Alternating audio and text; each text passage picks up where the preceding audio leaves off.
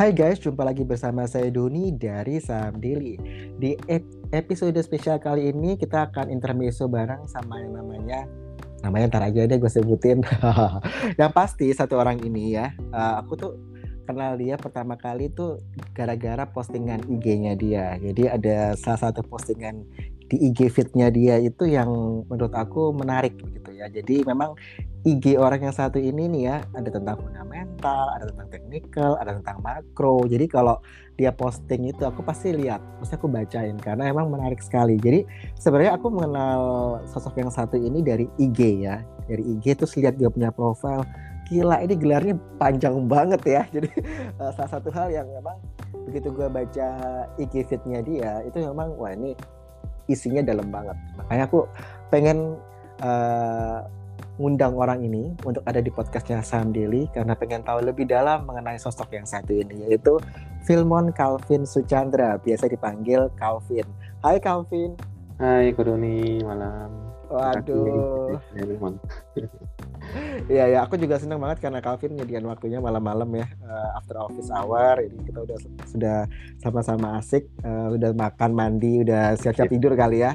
kita bisa lakukan podcast ini. Jadi buat teman-teman bisa nemenin teman-teman juga gitu ya. Iya. Oke, okay. uh, Calvin, ini kan uh, kamu bisa kenalin dulu deh, uh, kenalin diri kamu dulu ke teman-teman podcast Saham Daily. Silakan Calvin. Iya, terima kasih Kodoni sebelumnya buat undangannya ya. Jadi senang banget nih bisa ngobrol sama Samdili biasa cuma lihat di IG wah nih udah terkenal banget nih di Clubhouse ya di mana ada Samdili. Thank you buat kehadiran. Jadi perkenalan dulu sebelum nama aku Calvin. Ya. Jadi uh, profil saya ya, Udoni ya. Ya, boleh, boleh. Ya, sebenarnya saya uh, ya biasa aja ya. Jadi kuliah juga sama, saya S1 di IB, jurusan accounting, lalu lanjut uh, S2 ya di UI ya jurusan uh, accounting juga itu sih kira-kira kalau dari background kuliah sih. Oke, berarti benar-benar accounting, accounting, accounting. Nah, kerjaannya di accounting di, di dunia accounting juga ini. Iya, betul kok. Sekarang saya kebetulan megang project manager, project management di Toyota ya, pabrikan pabrikan Toyota. Mungkin bisa tahu. Oke, berarti mantep ya. Uh, nah, kalau boleh tahu nih ceritanya nih, uh, ini berarti kamu S2 di UI ya? Iya, betul nih. Oke. Nah, uh, gimana sih ceritanya kok bisa suka sama namanya accounting tuh gimana? Kan accounting tuh kalau menurut orang tuh ya, waduh itu uh, angka-angka bikin pusing deh, accounting yeah. bikin pusing. Nah itu kan sering begitu ya, jadi kayak mau motor yeah. sendiri. Nah hmm. kenapa nih kalau kamu dari lulus SMA terus tiba-tiba masuk accounting ini emang dari SMA udah IPS, udah suka sama ekonomi atau gimana ini? Iya, ini pertanyaan paling eh, menarik nih ya, bagus banget. Jadi hmm. sebenarnya ini kok ya, saya jurusan tuh IPA sebenarnya ya. Dan okay. dulu ya, nilai accounting saya di uh, di sekolah itu jelek sebenarnya. Jadi sebenarnya saya itu nggak suka sama sekali sama accounting, sama ekonomi lah, finance itu nggak banget lah saya orang IPA banget tuh yang oke oke punya fisika nah itu menarik tuh kan riset-riset ya belah apa tes-tes ini bikin percobaan itu menarik cuma kalau accounting awalnya sih saya nggak suka ya cuma saya oh. dari dulu saya tuh milih karir ya. Karir kan harus di, udah dipikirkan ya bukan baru mikir karir pas udah lulus kuliah tapi kan mikir karir udah harus dari sejak lulus SMA saya milih karir tuh bukan bukan apa yang saya suka sebenarnya sih. Saya milih karir karir yang pekerjaan yang memang saya, saya tahu prospeknya kayak gitu sih. Dan saya bisa baca kira-kira nih kalau saya lulus kuliah ini saya harus ngapain. Step by step hmm. saya clear gitu ya harus ya paling kan kerja kantoran. Jelas gitu petnya itu seperti apa. Saya sih lebih ke sana sih karena pada akhirnya uh, bukan kalau kita sukses ya di bidang itu ya pada akhirnya hmm. kita dapat ya sorry ya dapat gaji dapat uang yang oke okay, ya akhirnya akan senang-senang juga gitu walaupun awal kita nggak suka jadi jadi okay, okay. bisa dibuat sebenarnya oke okay. itu menurut saya sih oke okay, siap jadi kan uh, tadi sempat bilang mengenai uh, pengennya kerja kantoran. Jadi emang benar kalau accounting ini di semua perusahaan pasti butuh accounting benar iya betul. Itu salah, salah, salah satu uh, alasan juga kenapa banyak teman-teman aku yang pilih accounting ya. Ya udahlah di bank juga ada di manufacturing ada. Jadi kayaknya selalu ada iya. posisi untuk jadi accountant ya atau iya. di bidang di finance accounting seperti iya, itu. jadi ya itu alasannya make sense juga. Nah ini sampai jadi magister accounting. Ini kamu uh, berarti kan CPA ya Uh, saya CA, CMA juga sih. Kalau di accounting uh, sih dua itu. Yes, Oke oke ambil CMA sama CA ya. Iya. Oke. Nah uh, kalau tadi segi karir kan kamu abis lulus kuliah langsung uh, di Toyota atau pindah-pindah dulu sampai akhirnya ke Toyota ini? Uh, sebenarnya tuh saya dari kuliah tuh memang udah kerja sih. Kalau dia kuliah hmm. itu saya ngajar ya, jadi full tuh lima empat tahun ngajar ngajar bimbel lah dulu gitu ya. Belajar. Oh, oke okay, oke. Okay.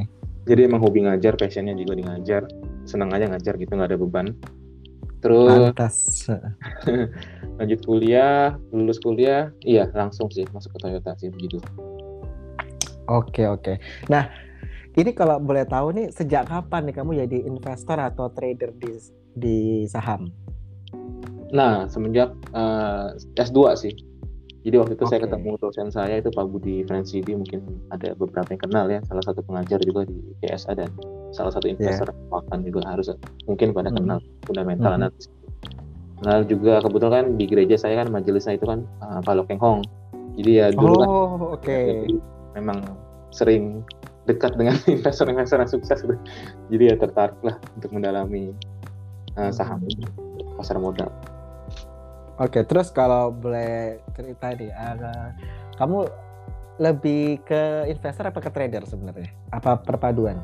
Perpaduan, kok sejujurnya ya, karena uh, kalau investor kan good investor kan boring ya jadi biar nggak okay, okay. sehat ada tradingnya sih asik nah kalau boleh ini di sharing nih suka dukanya nih selama di di dunia persama nih gimana suka dukanya Waduh, kalau dulu awal-awal kan biasa lah, ya baru masuk walaupun udah tahu teori nih diajarin nih di kuliahan hmm. juga kan sama Pak Budi tetap aja kan namanya baru masuk kan gatal gitu ya asal beli yang semuanya cepat naik ya akhirnya yeah, yeah. ya rugi rugi banyak sih dulu sih yeah, yeah. karena nyemplung nggak tanpa belajar yang lebih dalam sih iya iya iya I know. sama sih I I also gitu jadi emang awal-awal tuh masih muda banget itu masih pengennya cepat cepat cepat cepat cepat cuan cepat cuan Maunya beli yang, hari iya, langsung iya. besoknya harus naik iya. yang yang ada tergerus ya nanti sesuai iya. dengan pengalaman uh, butuh waktu juga ditampar-tampar terus akhirnya mulai agak berubah dan menemukan stylenya masing-masing. Iya. Oke. Okay. Ini kan kalau aku lihat gelar kamu banyak banget nih ada AK, MAK, CME, CE, CAT, CSA, GPF. Ini bisa diterangkan nggak nih buat teman-teman yang mungkin ya mungkin tertarik uh, lihat profilnya IG-nya Filmon ya Filmon Calvin ini pengen itu tulisan itu F I L E M O N C A L V E N ya mungkin gua tulis deskripsi nanti tapi yang pasti ini kalau kalian lihat di dia punya deskripsi apa IG-nya dia itu gelarnya panjang banget. Kalau AK ini gelar keprofesian kan ya ketika Betul. lulus ya. Iya. Terus MAK ini Magister Akuntansi di mana dia ambil di UI. CME-nya ini apa? Sertifikat Nah, CME ini Certified Management Accounting kok dari Australia dulu. CME. Oh, ambil CME di Australia. Iya. Asik. Iya. Kamu berarti belajarnya nggak cuma di Indonesia ya? Sebenarnya sih uh, ada di Indonesia sih cabangnya sih dia oh. Australia tuh buka banyak CME ya kayak CFE lah CFE kan ada nggak harus ke datang ke ininya ya bisa di Indonesia ngetes oh oke okay, oke okay, oke okay, oke gitu ya hmm. kalau si CFE kamu nggak ada gelar itu nggak nggak kok itu terlalu Ambil, ya terlalu ini ya oke oke okay. untuk kalau C, uh, CA sendiri ini apa Chartered Accountant Chartered Accountant lebih ke okay. financial accounting ya ya oke okay. ini juga di luar ini ini luar juga kan ya CA ya CA ini sebenarnya sih uh, Asia sih dia. Asia ya, oke okay, oke. Okay. Indonesia sih. Nah kalau yang gelar yang ini yang CAT ini tahu nih astronaci ini.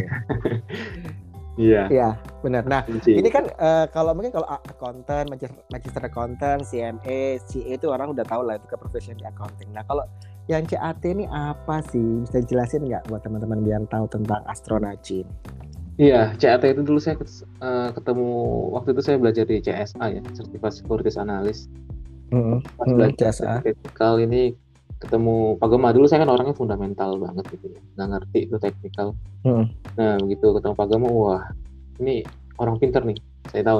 Dan juga ya jago lah kelihatan lah orang yang asal ngomong sama ini. Dia benar-benar ngerti dalam teknikal. Ya saya penasaran. Akhirnya saya masuk ke astronaci gitu. nanya-nanya Pak Gema ya akhirnya masuk ke CAT CAT itu sertifikasi untuk trader ya. Dia nyebutnya bukan analis ya tapi langsung trader jadi lulusan harus diharapkan bukan jadi analis doang tapi jadi jadi trader sih gitu oke ini kepanjangannya apa sih CAT ini catat astronaci trader. Oke, bener. Kalau T-nya trader sih bener sih ya. Tapi lebih menitik beratkan ke mana ya dia? Kombinasi antara astronaci sama uh, technical. Iya, uh, fokusnya sih sebenarnya ke technical. Cuma kita belajar juga fundamental, valuasi dan juga uh, dia dibagi tiga sih, fundamental, technical hmm. dan di um, sesi terakhir tuh sesi level 3 itu di time astro astrologinya. Mungkin ini yang astrologinya. Iya. Yang okay. mungkin penasaran juga kan. Oke. Nah, untuk yang CAT sendiri ini untuk untuk si Calvin ya, ini menurut kamu gimana sih? Uh, apa kelebihannya? Ya mungkin karena kan ada fundamental, ada technical, ada astronaci. Biasanya orang cuma fundamental sama technical kan, nggak ada yang astro astrologi di terakhir ini. Nah ini menurut kamu gimana nih sebagai orang yang punya CAT holder nih? uh, menurut saya sih walaupun dia fokusnya ke tapi fundamental itu selagi menurut saya sih uh, cukup dalam ya yang ngajar pun juga investor juga dan CFA juga ya kalau ngajar fundamental saya mm-hmm. makroekonomi pun yang ngajar pun juga orang-orang yang capable gitu yang saya ketemu juga sebenarnya di CSA gitu jadi komplit ya sebenarnya tuh uh, udah guru-gurunya itu memang yang yang qualified lah gitu. Kalau technical lah nggak usah di ini sih ya. Kita udah, pasti udah yang inilah. Ada yang ngajar agama sendiri, dan kalau astrologi juga hmm. rumah sendiri sih menurut saya sih uh, worth it sih untuk dicoba untuk yang mau belajar dalam. Oke dulu CAT angkatan berapa uh, Calvin? Aku angkatan 20 angkatan 20 kalau sekarang angkatan berapa? Apa berapa tahun ya sudah? udah 28 kali ya. Waduh, gila, banyak juga ya. Oke, menarik menarik untuk uh, eh, CAT ini ya. Karena emang banyak orang yang Uh, karena kan kalau astrologi ini kayaknya eh, nggak uh, banyak orang yang belajari ya gitu. Nah yeah. kalau boleh kalau boleh tahu nih dulu waktu ikut CAT ini ambil CAT-nya ini kira-kira uh, di bawah 50 juta atau di atas berapa ini? Di bawah 50. Di bawah 50 ya. Delapan setengah ya. Tapi sekarang sih nggak tahu. Udah naik okay, okay. siapa ikut. Iya betul betul. ya aku juga lihat di IG kamu tuh ada linknya ya tentang YouTube-nya. Jadi mungkin teman-teman bisa klik di IG-nya Filmon Calvin. Uh, ntar kalian bisa tahu tuh link-linknya gimana gitu. Nah kalau berarti kamu ambil CSA dulu baru CAT ya? Iya. Oke. Okay. Setelah itu ambil CPF. CPF-nya apa ini? Ini certified personal finance. Personal, personal Oh, personal finance. Oke. Okay. Nah, CPF nih ya lumayan ya. Biasanya kita juga lihat banyak orang yang pakai apa gelar ke profession seperti ini. Nah, hmm. kalau CPF ini lebih le, lebih ke financial planner gitu nggak sih, Vin? Betul. Ini mungkin hmm. lebih ke arah personal finance ya. Nggak hmm. nggak berat seperti CFA, cuma lebih ya personal finance sehari-hari bagaimana ngatur keuangan, mungkin planning keuangan. Okay. Tapi buat lebih ke arah diri sendiri. Nah, dengan sederet gelar ini ada kemungkinan nggak kamu ngambil CFA gitu? Hmm, sepertinya sih belum ada kepikiran sih kok. Belum ada kepikiran ya. Karena belum Oke. Okay. ya. Hmm, terus ada ada keinginan nggak untuk nambah nambah ke, ke profesi apa lagi gitu? Hmm, enggak sih kayaknya udah cukup. udah cukup, udah cukup sih, ya. Iya. apa apa dikomplain ini sama keluarga karena kebanyakan belajar nggak ya? Iya dulu kan semangat banget ya setiap pokoknya setiap tahun harus ada satu belajar satu yang baru belajar belajar tapi sekarang udah udah inilah udah cukup sih. Oh, udah cukup ya ya belajar dari kehidupan ya Vin ya sekarang. Iya tinggal banyak. lebih ke praktek karena emang aku ada banyak teman-temanku yang kuliah sampai udah S3 dan semuanya dan at mereka bilang uh, aku sekarang lagi lagi lagi di tahap yang belajar dari kehidupan. Waduh itu kayak dalam banget filosofi. Ya, filosofi banget ya. Jadi kayak gue gue juga kan karena karena punya teman yang suka belajar kan. Terus tiba-tiba dia tuh eh kok tuh lu tumben gak bawa buku gitu kan? Kok tumben lu gak ada kursus apa kayak apa short course apa gitu? Enggak gue lagi pengen belajar dari kehidupan. Aduh dalam itu. tuh uh, dalam dalam dalam. Nah Berarti kan kamu uh, sekarang ini lebih jadi karyawan, terus kamu uh, juga trading. Nah, ini gimana bagi waktunya nih antara pekerjaan kantor sama kamu sebagai trader? Iya, kalau kantor ya udah pasti itu waktunya kan. Ditaker ya jam 8 sampai jam 5. Cuma kan kebetulan lagi project SAP regional nih ya. Jadi memang agak akhir-akhir ini sih lagi uh, lagi fokus di kerjaan dulu sih karena project itu kan uh, ketat banget ya tight schedule. Kalau dulu sih masih sering bisa ngupload IG ya bikin konten terus ngupdate ngupload signal. Hmm. Cuma sekarang benar-benar lagi full di project sih memang lagi priority aja sih kok di project jadi sampai jam 9 malam kadang-kadang masih kerja sih di project ini sih.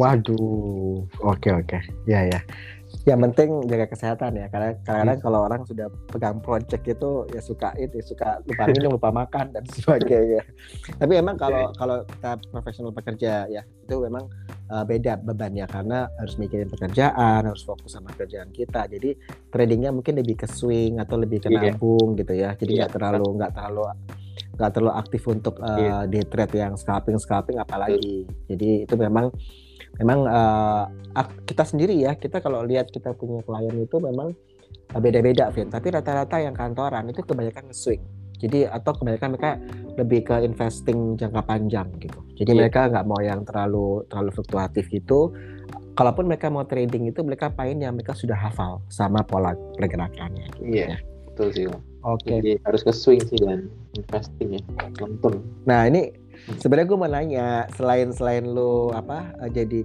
jadi apa punya pekerjaan tetap nah gue pengen nanya sebenarnya lu punya bisnis gak sih? Atau side hustle apa gitu yang uh, sudah lu lakuin atau sedang lu mau lakuin atau akan lu ingin lakuin?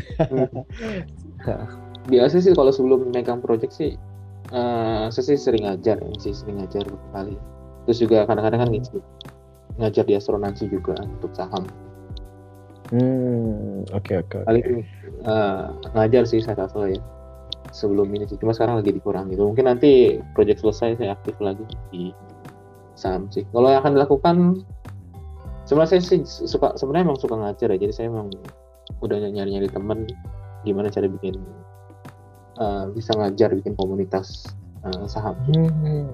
Oh boleh loh, kamu Calvin bisa kerjasama sama kita nanti. Waduh. Wah gak, saya yang mulai ini. Kadang-kadang kan kita nggak bisa handle semua ya. Misalnya kan kayak sesi teknikal, sesi apa, gitu kita bisa. Yang penting kita kasih tahu bahwa uh, apa namanya kisi-kisinya itu ini ini ini gitu.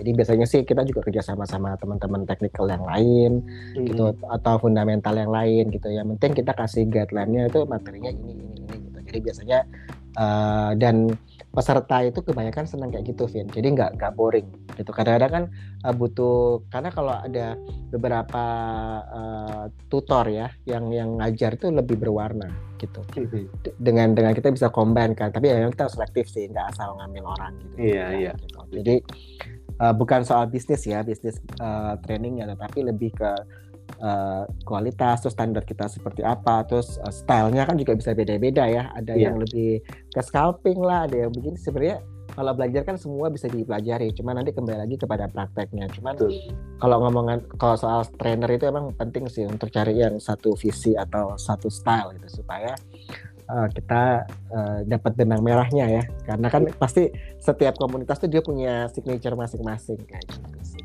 Tapi iya. oke. Okay uh, kalau aku sih memang dari awal suka tuh lihat postingan-postingan kamu itu ya memang uh, gampang dicerna. Jadi uh, walaupun lu dengan pakai bahasa yang begitu tapi itu gampang ditangkap gitu.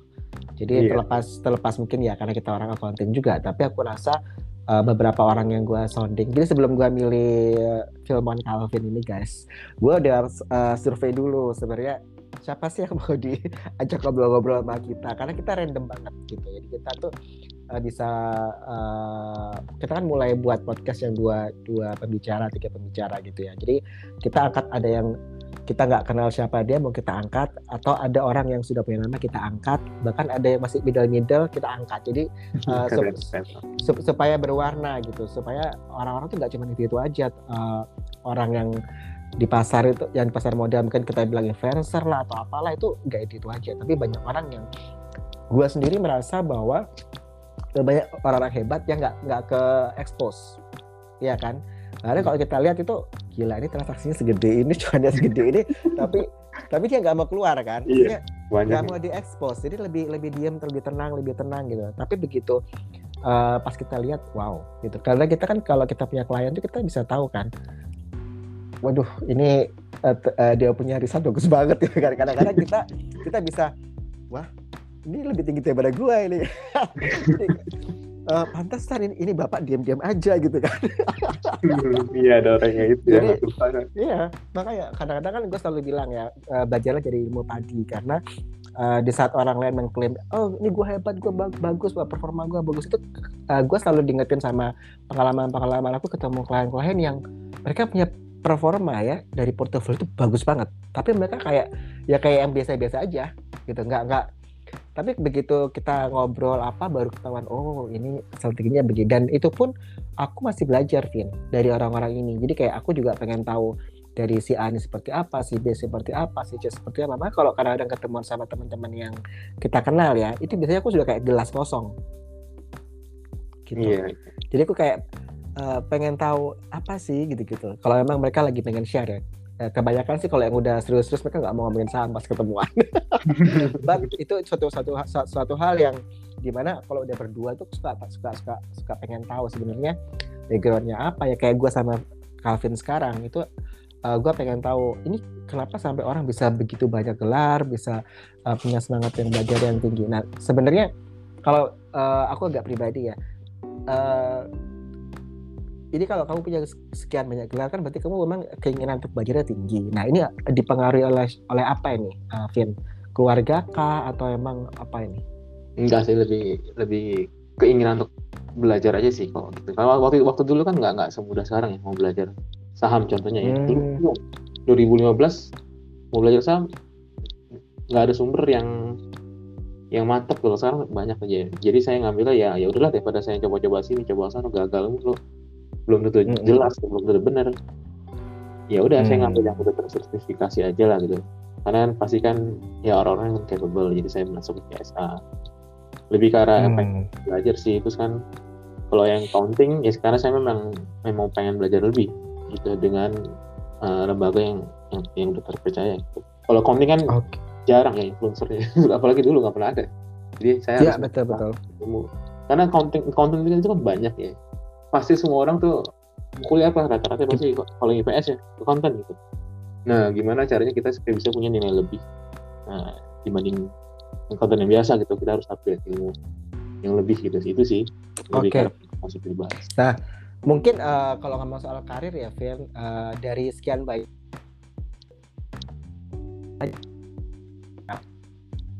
gelar sekian banyak gelar keprofesian ini suatu nilai plus juga kan buat kamu untuk bisa diterima di perusahaan yang bonafit ya? Iya iya sih. Ya cukup untuk ya nambah-nambah CV dan ini. Itu kan ya lumayan ngebantu sih untuk itu sih. Pembuktian. Kalau kayak gini uh, kamu pernah nggak sih jadi kayak dosen tamu gitu Vin? Untuk diundang dosen, dosen tamu ngajar gitu? Nah belum kok memang saya nggak ada link ke universitas sih. Mungkin nanti ya. Oh. dulu, dulu sih seperti tawarin sih sama dosen untuk ngajar di S2 cuma belum sih belum diseriusin. Hmm. nanti mungkin. Oke okay, oke okay, oke. Okay. jadi lebih lebih ke ngajar tapi bukan di apa universitas gitu iya. ya?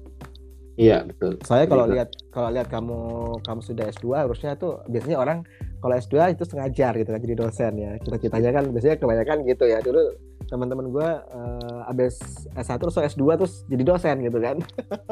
Sama Tapi ya, memang itu pengen jadi dosen gitu ini karena emang hobinya kan ngajar ya. hmm. ya gitu cuma iya iya iya karena enggak karena ya ini ya saya lebih melihat finansial ya jadi saya nggak ke sana dulu lah nantilah itu passion sih nanti oke okay. nah ini gini Vin, gue mau pengen tahu pendapat lu tentang financial freedom. Menurut lu financial freedom itu seperti apa sih? Financial freedom ya sebenarnya sih menurut saya sih kita nggak akan pernah bebas ya dari masalah ya. Nah, di dunia ya termasuk dari keuangan ya. Selama kita hidup di dunia pastilah itu akan selalu menderita ya dengan kalau di Kristen ya di Alkitab seperti itu ya. Saya sih pasti yang akan selalu ada masalah termasuk masalah keuangan. Jadi sebenarnya sih bagaimana kita ini aja sih banyakkan lebih banyak uh, bersyukur ya sehingga kita uh, bisa terbebas dari uh, final dari ini financial freedom karena kalau menurut saya sih nggak ada ya financial freedom pasti kita udah udah kaya ngelihat yang atas pengen lagi gitu jadi sebenarnya kita kan selalu terbelenggu gitu kalau kita uh, apa mengakarkan hidup kita sama uang doang gitu Asik. jadi dengan kita bersyukur ya menurut saya sih Mhm. dengan begitu udah itu sih bagi saya udah financial freedom mungkin jarang ada yang ngomongin ya. Cuma bagi saya sih itu sih. Kuncinya. Bersyukur. Enggak, enggak.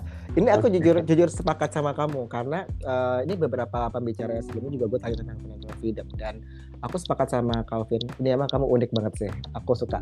Jadi eh, aku juga kadang-kadang kalau lihat kalau lihat eh, buku-buku atau ada yang ngomongin soal financial freedom, bukan gue bilang itu bullshit ya, bukan. Tapi Hmm. aku aku lebih mengatakan bahwa orang kaya pun ya nomor satu di Indonesia pun kaya pun dia tetap kerja. Ya enggak? Dia tetap mikirin bisnisnya.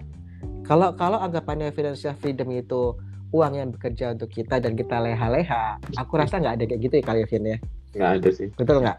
Iya. Karena ya benar tadi ada namanya desire, ada keinginan, Iya, ada ada betul. namanya wish gitu ya. Selama Jadi di dunia pasti ada keinginan sehingga orang Hmm. Iya, jadi kayak kayak lu udah punya mobil mewah masih pengen lagi yang mungkin Ya. punya pesawat pribadi dan seterusnya seterusnya mungkin lu mau pengen ke ke ruang angkasa gitu ya. Nah, jadi kayak dan gue sepakat sama Calvin tadi bahwa kuncinya bersyukur, jadi be grateful ya. Itu tuh penting sih. Jadi kayak kalau kalau semata-mata hanya financial freedom, ini karena karena gini, eh, aku tuh sempat ketemu beberapa anak-anak muda yang masih kuliahan yang trading di saham dan mereka selalu fokusnya gue mau financial freedom kok. Dan dan nggak cuma financial freedom, mereka tuh pertamanya ma- maunya maunya jadi free time apa? full time trader Full sorry. time trader jadi ya, full time betul. trader. Terus orang tanya. Iya, kenapa mau jadi full time trader? Ya nanti biar gue jadi eh, punya financial freedom. Nah, jadi step-stepnya selalu seperti itu, full time trader jadi eh, financial freedom. Iya. Nah, padahal kalau jadi full time trader ya, menurut aku itu nggak nggak segampang yang orang kira sih. Kalau Iya. menurut kamu gimana tuh, Alvin? full time trader ya itu bagi saya sih sangat beban banget ya menurut mungkin nggak tahu kalau orang ada yang susah cuma bagi saya sih saya sih belum mampu ya karena kan ya tekanannya itu ya. Kita kan full time trader. Namanya full time trader berarti kan hidup kita bergantung sama trading itu aja kan. Yang Hmm. di mana trading itu kan mm, nggak ada yang fix ya nggak ada yang pasti gitu. Dealing dengan probability dealing dengan uncertainty dealing dengan stress mungkin ya dealing dengan banyak lah hal yang ini ya. Ya, akhirnya sih betul. freedom itu ya ya apa ya kalau kita stres itu itu bukan freedom juga ya akan sangat sulit sulit sekali untuk menjadi. Dan menurut saya sih nggak eh, nggak ada yang benar-benar full time. Kita tetap harus ada aktivitas lain sih. Ya, benar. Makanya kan aku juga sempat full time hidup hanya untuk trader sih nggak ada sih. Pasti ada aktivitas lain ya. Iya, aku sepakat kayak orang-orang bilang "Eh, mending lu punya pekerjaan tetap tapi lu juga bisa jadi, jadi trader juga kok. Selama lu masih belajar. Jadi istilahnya gini, kadang-kadang kan market tuh nggak selamanya hijau, nggak selamanya market tuh menyenangkan kita. Ada periode-periode di mana market tuh emang bagus banget, tapi ada periode yang benar-benar jelek banget. Nah, gimana ceritanya kalau kita bisa bertahan dalam kondisi jelek maupun baik? Nah, itu kan susah ya, Vin ya. Untuk bisa average ya, dan ya. memang untuk yang full time trader sekalipun ya, yang kita perhatikan kan konsistensi. Jadi bukan bukan masalah cuan hari ini berapa persen, berapa puluh persen bagernya satu bulan berapa, tapi kok kamu bisa konsisten nggak? Gitu. Jadi supaya ketika market itu lagi bagus maupun jelek, kamu tetap konstan pendapatanmu di average itu. Itu tuh itu susah banget. Jadi belum lagi kalau pressure ya, benar-benar eh, tanpa pekerjaan, tanpa gaji rutin bulanan, terus tiba-tiba kamu eh, walaupun kamu punya, oke gue punya dana darurat lah, gue udah sediain dana buat apa? Dana darurat selama tiga tahun, even gue nggak kerja, kayak gitu kan? Kan ada Iya. yang ada ada yang beranggapan seperti itu, tapi harus digarisbawahi bahwa jadi full time trader itu pressure-nya lebih tinggi dan memang uncertainty-nya kan tinggi juga. Jadi itu yang memang aku bilang buat teman-teman yang masih muda-muda ya, biasanya kan ada yang kayak mahasiswa terus mas mas kuliah, Vin Mm-mm. sudah sudah keenakan apa sudah keenakan trading jadi mereka kayak ya udahlah gue kalau dosen ngomong gue lebih lihat OLT gue gitu. Jadi eh, sampai kadang-kadang orang tuanya tuh ngomong ke aku kok dok ini anakku gimana nih gara-gara gara-gara dirimu dia nggak mau kuliah gitu. Jadi itu beberapa loh Vin. Beneran eh, yang yang gue sampai panggil anaknya eh lu kenapa gini? Iya soalnya ah eh, males ah eh, textbook lagi textbook lagi gitu kan. Jadi kayak kayak jadi jadi jadi males males kuliah malah jadi trader. Sebenarnya aku bilang nggak ada salahnya tapi kalau bisa kamu selesaikan pendapat eh, pendidikan formal kamu terus kamu eh, kerja atau kamu buat bisnis gitu kan. Nanti ada waktunya deh kamu bisa eh, nggak salah lokasi waktu kan Vin. Misalkan kamu uh, kalau kerjaan kamu nggak terlalu menyita waktu atau yang nggak harus banyak meeting ya mungkin kamu bisa pinter-pinter lah ya untuk ngatur waktu. Tapi kalau enggak itu juga susah seperti itu. Bisa banget kok sebenarnya. Dulu saya pun sebelum proyek ini juga eh, karyawan sekaligus trading aktif. Makanya di IG kan saya aktif dulu ya. Karena sangat memungkinkan sih trading itu nggak harus liatin. Mungkin banyak orang ngeliatin monitor kalau gitu ya. Tapi kalau swing trading sih nggak harus seperti itu sih Iya betul. Jadi aku dulu pernah dengar istilah apa namanya uh, trading effortless ya. Trading effortless itu trading yang lebih santai, asalkan sahamnya tepat sama profil kamu. Iya. Ya, itu yang itu yang yang dimaksud dengan trading effortless. Jadi kata kata orang kan mana ada kok trading ya pasti butuh usaha. Terus gue bilang ada, tapi itu kamu bisa memaintain dari segi psikologi, dari segi apa kenyamanan kamu sehingga kamu nggak was-was tiap saat gitu. Karena kamu memilih saham-saham yang kamu udah tahu ini parameternya sekian, risknya berapa, rewardnya berapa. Jadi kamu bisa atur itu dengan senyaman mungkin gitu ya yang namanya trading effortless. Oke. Okay. Uh, eh, ini kalau aku lihat kamu habis S1 langsung kerja S2 ker gitu atau kerja sambil S2? Uh, eh, waktu S2 sih sebenarnya saya ngajar juga sih, Jadi saya total ngajar 4 tahun di S1, 2 tahun di S2. Oh, berarti sejalan semua ya? Iya, uh, saya ngajar ke sini. Jadi oke uh, oke. Okay, okay. Kantoran ini kalau kalau sorry aku aku mau bilang ya ini kalau aku lihat kamu kayaknya lempeng banget ya dari mulai kuliah kerja semuanya kayak udah di ada di jalannya gitu Vin ya? Iya sebenarnya sih iya sih. Dan biasa sih percaya sih ini pimpinan uh, Tuhan juga ya. Jadi oke okay, mantap. Sengaja jadi, juga. Saya percaya sih bukan kebetulan juga sih bukan ya dimudahkan ya saya pun sekarang murid mantan murid nih. Kenapa kenapa? satu pasangan saya sekarang mantan murid juga gitu. Oh. Saya Kalau okay, kita okay. patin ya dari dulu tuh pasal-pasal itu kan tersusun dan itu rencana Tuhan yang indah sih. Untuk... Asik asik. Tapi gini Vin, uh, ada nggak sih ketakutan karena kan kadang-kadang kayak kehidupan seseorang sudah didesain sedemikian rupa yang terlalu mulus. Nah, eh, kamu sempat nggak sih kayak worried bahwa uh, bisa aja kan ada suatu kejadian yang bisa buat semua itu berantakan. Apa kamu ada pengalaman atau ada semacam ketakutan atau kamu pernah ngalamin hal-hal yang uh, sebenarnya di luar jalurnya tiba-tiba kamu kamu sudah di sudah di on the right track tapi tiba-tiba ada satu kejadian yang membuat kamu keluar jalur terus akhirnya kamu bisa balik lagi ke jalur yang benar itu gimana tuh Vin? Pernah nggak gitu? Hmm, mungkin yang paling masa-masa sulit mungkin bagi semua orang ya pas lulus lulus kuliah itu sih lulus kuliah ini gue mau kerja apa ya gitu ngetes sana sih hmm. nah, saya juga pernah ngalamin kok walaupun udah S lulus UI gitu ya S2 tetap aja pasti ada gagalnya pas tes lah nggak lulus di sini hmm. tapi selama terus mencoba ya dan percaya ya pasti sih ada jalannya sih pasti akan okay. memimpin sih asal kita berusaha dan berdoa Oke, okay. ini kalau dari Calvin ini gue lihat dia positif banget orangnya ya. Jadi selalu berserah sama Tuhan, bersyukur. Jadi ini uh, karena nggak banyak Vin orang yang mereka bisa mensyukuri atas apa yang mereka udah capai. Kadang-kadang orang kan uh, lebih sering nggak puasnya, Vin ya. Jadi kayak yeah. ta next target apa, next target apa. Ini kalau aku pribadi ya dari kehidupan aku itu kebanyakan orang, lu kenapa nggak begini, lu kenapa nggak begini. Jadi orang-orang luar itu mereka melihatnya gini loh, kok lu cuman gini-gini aja sih, lu nggak mau begini, lu nggak mau begini, lu nggak mau begini gitu kan. Jadi kayak hmm. mereka kayak uh, selalu compare uh, apa ekspektasi mereka sama kehidupan gua. Padahal sebenarnya di kehidupan aku tuh aku udah merasa thanks God.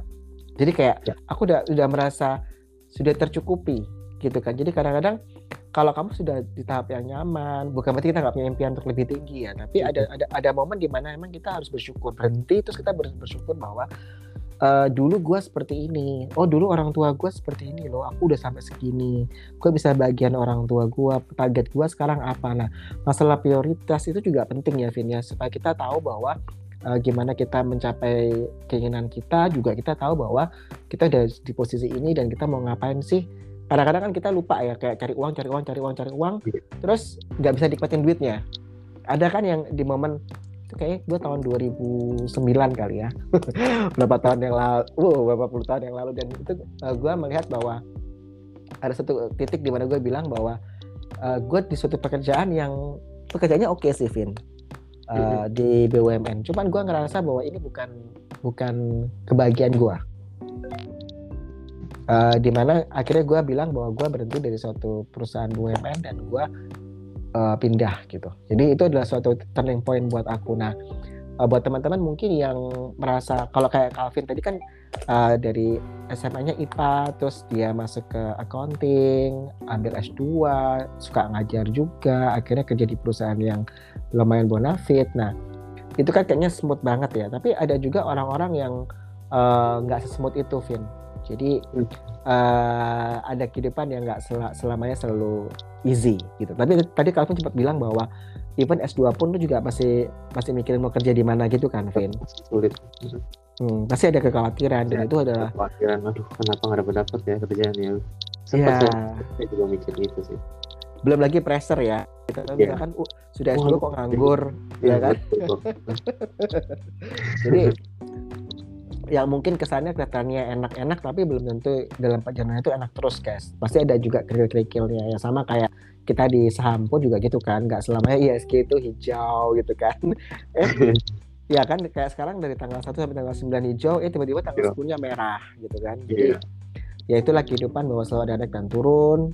Uh, tapi itu ngajarin aku ya terutama untuk jadi pribadi yang nggak sombong Vin. Jadi kadang-kadang kita mungkin dibilang orang wah oh, ada trader handal apalah te uh, technical yang uh, nomor satu lah uh, fundamental yang paling keren di Indonesia dan sebagainya. Tapi uh, itu kalau buat aku ya itu sometimes menakutkan. Karena uh, gue yakin bahwa yang tadi gue bilang banyak orang-orang hebat yang mereka itu nggak ke expose ya kan? Jadi kayak makanya gue bilang ilmu padi itu penting banget. Jadi uh, ada semacam ketakutan juga sih Vin kalau ketika orang ketika orang itu nganggap kita iya, uh, yang ya ekspektasinya lebih tinggi. Padahal sebenarnya kita merasa bahwa masih yang ada yang lebih banyak loh gitu. Jadi makanya uh, di saham juga seperti itu sih Vin. Jadi kalau gue bilang misalkan kayak wah ini yang paling cuan ini yang paling ini. Lah itu kalau udah ngomong paling-paling itu gue paling takut. Karena itu bisa jadi jadi beban juga buat kita ya kan? Juga bisa apa ya kayak uh, yang awalnya kita itu do what we do uh, happily. Jadi uh, we do what we uh, what we like but under pressure. Karena uh, penilaian yeah. orang lain. Itu juga juga jadi satu hal yang catatan ya. Mungkin teman-teman yang mungkin uh, jadi influencer atau mungkin teman-teman sebenarnya semua kerjaan begitu juga sih Vin ya. Semua profesi iya, itu ekspektasi dari atas. Iya kan? Ada pressure dari atasan ada target-target yang harus dicapai dan sebagainya. Tapi ya kembali lagi tadi aku lihat dari yang setengah jam lebih kita bicara ini kamu lebih nekenin ke bersyukur ya kan? Terus kamu kira kamu terus belajar dan suka ngajar dan belajar dan suka ngajar itu klop banget. Jadi cocok nih untuk Calvin sesuai dengan profil di Instagramnya gitu. Jadi yeah. buat teman-teman ya kalau uh, misalkan mau belajar tuh nggak ada istilahnya keterbatasan. Karena selama kalian masih semangat ya kalau dibilang oh keterbatasan dana kalian bisa cari beasiswa ya kan terus yang penting ada usaha dulu sih uh, nggak mesti. Dan gini kalau mungkin yang di, dikejar tuh gelar ya is oke okay. tapi kalau kalian nggak mengejar gelar tapi mengejar uh, skill atau pengalaman itu juga nggak juga nggak kalah Gak dengan harus. orang Gak dengan orang ya betul. Dengan orang-orang yang punya gelar juga yang panjang atau pendek. Tapi kadang-kadang skill itu bicara soal pengalaman juga gitu jadi iya. uh, nggak usah berkecil hati karena aku tuh gini Vin sering kenapa sih podcastnya sekarang gue ambil orang-orang untuk bicara dua arah karena dapat banyak anak-anak muda-muda yang DM itu yang masih SMA mm. uh, kuliah yang galau soal pilihan karir yang galau untuk milih jurusan gitu kan tapi mereka trader saham Vin jadi mereka pengen pengen kayak kita angkat dong podcast yang uh, tentang kayak ini kan gelar ke keprofesian gitu kan. Terus kalau pilihan karir di sekuritas itu seperti apa jadi aku banyak akan undang orang-orang yang memang berkecimpung di pasar modal dan bisa kasih insight untuk pekerjaan gitu kan. Iya. Nah, pasar nah, kalau itu cepat banget sih untuk yang orang terutama yang kantoran yang karena itu kan pasif ya. Kalau yang apalagi model investor atau swing ya kita kan bisnis itu kan uh, di persoalan seperti bisnis ya cuma kita nggak bedanya nggak perlu nyiapin tempat ya nyewa tempat nyewa pegawai apa hire pegawai gitu. Ya sih. Sebenarnya paling paling gampang sih karena OLT ya. Di zaman, iya. Dibandingkan zaman dulu harus telepon broker. gitu. Jadi banyak kemudahan di era sekarang. Jadi memang aku juga surprise seneng banget karena banyak usia 16 tahun 15 tahun yang terjun di pasar modal. Oke okay, uh, Vin uh, untuk the last nih gue pengen uh, last statement dari lo untuk teman-teman yang generasi Z yang mungkin galau milih pekerjaan atau mereka tertarik dengan pasar modal. Mungkin kamu ada uh, tips atau pesan apa gitu buat generasi Z yang dengerin podcastnya Sam Daily ya paling untuk mungkin yang baru lulus SMA gitu ya mau milih karir mau milih gua kuliah apa gitu jurusan mungkin itu uh, apa pergumulan yang sama ya kesemuanya semua saya kalau saya sih uh, pertama sih saran dari aku ya bedakan dengan clear ya kerja uh, apa kerja untuk yang mencari duit sama uh, yang hobi gitu karena hmm. banyak karena uh, hobi dan mencari duit itu kerjaan hobi dan kerjaan mencari duit itu kadang-kadang nggak match gitu. Jadi kita harus lebih realistis. Jangan uh, harus lebih realistis ya jangan ngikutin ego kita gitu. Wah gue gak suka ini. Gue sukanya kok ini kok ya kok tapi sebenarnya tuh saat kita milih jurusan yang paling penting adalah objektif ujungnya tuh. Kita pelajarin dulu. Wah setelah gue lulus uh, apa ya? Path apa yang harus gue lalui kalau gue ngambil uh, kerja uh, kuliah seperti ini gitu jadi dari ujungnya dulu harus bisa dibayangin, jangan ngarep, jangan baru bayangin pas sudah kuliah. Nah itu telat itu, udah kecemplung baru lulus kuliah baru mikir, gue gimana ya cari kerja itu. Dari sekarang dipikirkan, siap nggak kalian dengan misalkan gue ambil jurusan A gitu. Berarti kalau kuliah kan sekarang, kalau sekarang gampang ya. Dulu kan susah nih, sekarang kan lebih gampang ya tinggal cari Google. Bagaimana jenjang karir yang akan kalian hadapi gitu. Kalau kalian ngambil jurusannya apakah bisa kalian terima dengan segala kesulitannya, dengan segala ngertiin tantangannya gitu. Jadi lebih realistis melihat fakta yang ada dulu sekarang baru putuskan ngambil jurusan itu sih itu kalau untuk milih uh, jurusan gitu. Mm-hmm. gitu sih. Kalau untuk sah pasar modal uh, menurut saya sih sekarang sih udah lebih enak ya. Kalau dulu zaman dulu sulit banget untuk mau belajar tuh. Belajar tuh harus dari Gramedia mungkin dulu satu saya banyak banyak buku, banyak baca buku juga dari Gramet. Sekarang udah lebih uh, gampang gitu ya jadi mumpung masih muda belajar uh, yang banyak dulu gitu. Belajar mengenai saham gitu. Karena ini sahamnya kalau saya sih lebih suka sebagai pelengkap ya. Jadi hmm. pelengkap pekerjaan fix kita gitu. Kalau bagi ya sebagai dosen atau apa gitu. Ini saham ini sebagai pelengkap sih. Menurut oh. saya sih lebih cocok sebagai pelengkap dibanding jadi source income yang utama. -huh. Oke, mantap. Thank you Calvin untuk waktunya, untuk bincang-bincangnya. Uh, jadi aku rasa banyak teman-teman yang mendapatkan insight-insight dari perbincangan kita malam ini. Oke, okay, thank you Filmon Calvin. Uh, semoga next time kita bisa bincang-bincang lagi di podcast Sam Daily. Iya, yeah, thank you Oke, okay, saya Doni dari Sam Daily out. Bye bye. Bye, thank you.